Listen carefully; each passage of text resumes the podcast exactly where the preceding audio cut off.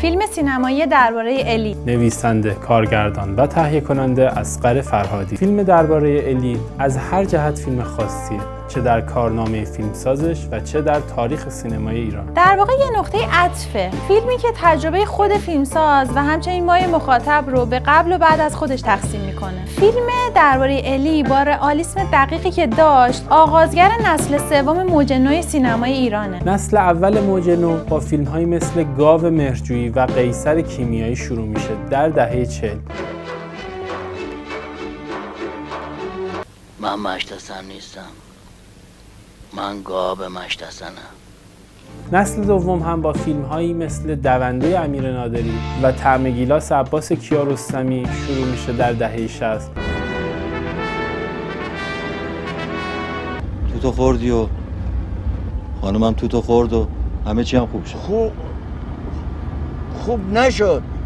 فکرم عوض شد. منظور از نسل نو اینه که فیلم های زیادی مشابه نمونه اولیه ساخته شده. در فیلم های فرهادی تماشاگر بیشتر از اینکه از داستان لذت ببره از نکات ریزی لذت می‌بره که در ظاهر بی اهمیته ولی تو طول فیلم اثراتشون می‌بینی مثلا جایی که نازی از سپیده قرص سردرد می‌خواد و اون میگه برو از تو کیفم بردار. هیچ تمرکزی روی این دیالوگ نیست و ما بعدا می‌فهمیم که همین باعث میشه که موبایل الی تو کیف سپیده پیدا بشه. نکته دیگه که تماشاگر ازش لذت می‌بره عنصر غافلگیریه. مخاطب هم مثل کاراکترها مدام غافلگیر میشه و تو طول فیلم هم مثل شخصیت ها آه حسرت می‌کشه.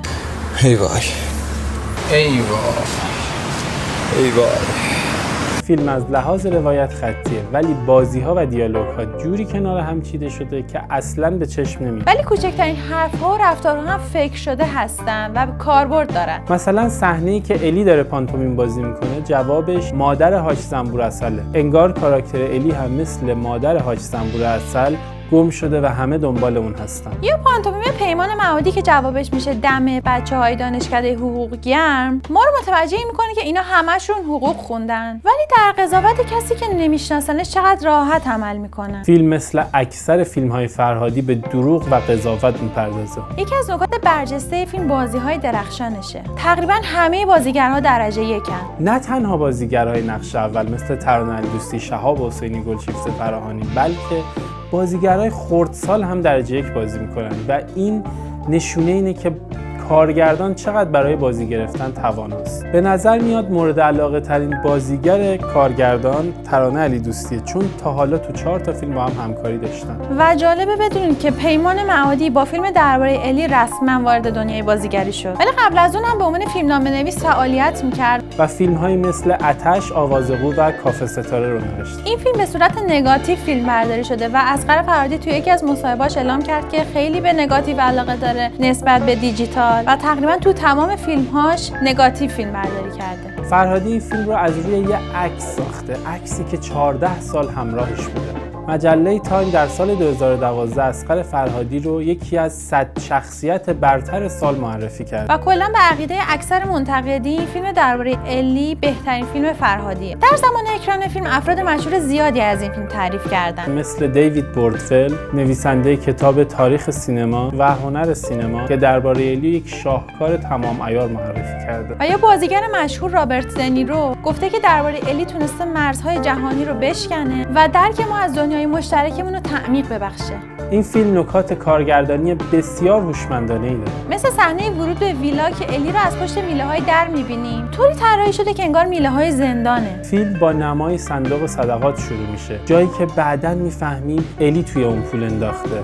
ولی این صندوق صدقات هم نمی‌تونه بلا رو ازش دور بکنه. نکته دیگه این فیلم اینه که جامعه مرد سالار رو به خوبی نشون داده. جایی که زنها کار خونه رو می‌کنن مردها تخمه میشکنن زنها جمع می‌کنن مردا قلیون می‌کشن زنها جمع می‌کنن و آخر سر هم مردا دست روی زن بلند می‌کنن. اسم صابر ابر نه تنها در تیتراژ ابتدایی فیلم بلکه در عکس‌ها و پستر فیلم هم نیست. و این یکی از هوشمندانه ترین انتخاب های فرهادیه. چون اگر اسمش بود احتمالا تماشاگر با خودش فکر می‌کرد که این کجاست. ولی ما تا آخر فیلم صابر ابر رو نمی‌بینیم. و انگار کارگردان هم می‌خواسته تماشاگر هم مثل کاراکترها براش سوال باشه که نامزد الی کیه. این نکته دیگه این که اگه دقت کنید تو هیچ کجای فیلم اسم الی کامل گفته نمیشه. و ما نمی‌دونیم الی الهه است الهامه یا چه اسمیه. و انگار می‌خواسته که رازآلودگی سادگی و ابهام شخصیت الی در تمام فیلم حفظ بشه اسقر فرهادی پر افتخارترین فیلمساز سینمای ایرانه و در کنار دو اسکاری که برای فروشنده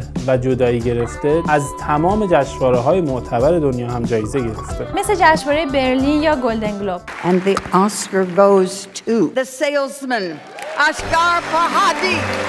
And the Oscar goes to Separation, Iran, Oscar Farhadi. سلام به مردم خوب سرزمینم. حتما می‌دونید که اسقر فرهادی خانواده هنرمندی داره. همسرش پریسا بختاور بیشتر به خاطر سریال هایی که ساخته معروفه. سریال هایی مثل پشت کنکوری ها و فیلم دایره زنگی. و دخترش سارینا فرهادی اگرچه فقط در فیلم های پدر و مادرش بازی کرده. ولی انصافا یکی از درخشانترین بازیگرهای نوجوان ایران بود. به نظر میاد که این فیلم با الهام از فیلم ماجرا اثر میکل آنجلو آنتونیونی در سال 1960 ساخته شده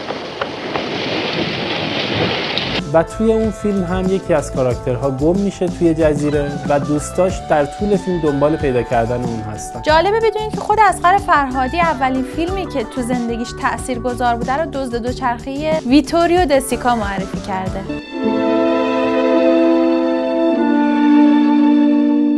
نکته باور نکردنی فیلم اینه که اسقر فرهادی برای انتخاب موسیقی پایانی فیلم به موسیقی های زیادی گوش می‌داده. تا اینکه اونی که می‌خواسته رو پیدا می‌کنه و در کمال تعجب معلوم میشه که اسم این قطعه سانگ فور الی هست. اثر آندر بایر یک زن آهنگساز آلمانی. این فیلم با حاشیه های زیادی اکران شد. همونطور که می‌دونید درباره الی آخرین فیلم گلشیفت فرهانی در ایران. همزمان با این فیلم فیلم Body of Lies اکران شد.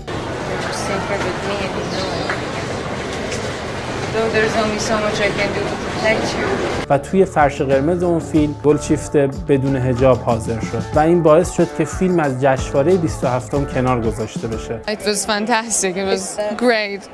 Fantastic. What to say? It was the best thing in the world.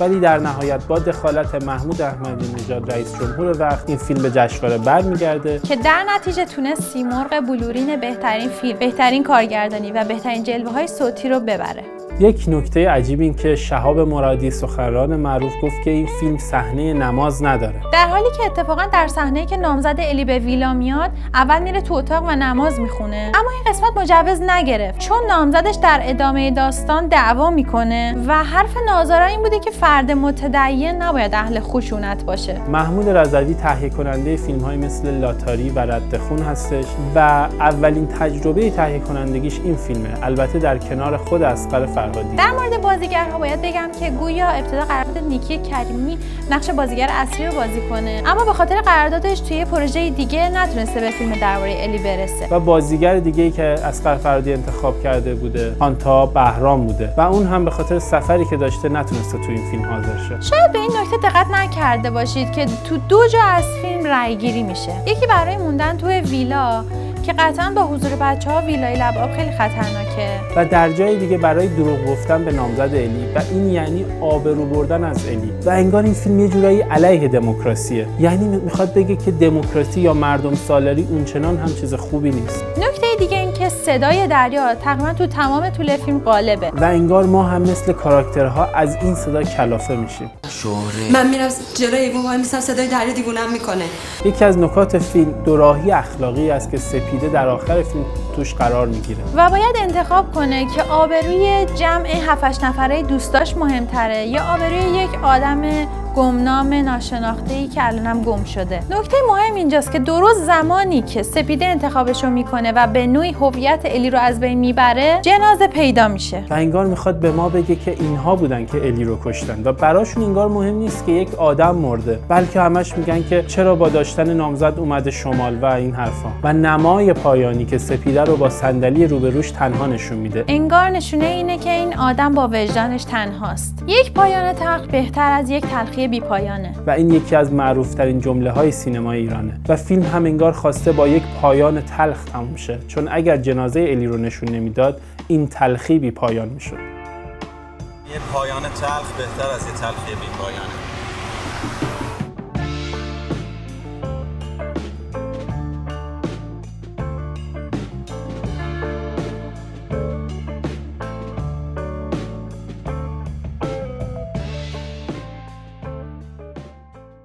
برای مشاهده این پادکست به صورت ویدیویی به آیدی یوتیوب ما سوفیلم و یا آیدی اینستاگرام ما سوفی underline couple مراجعه کنید.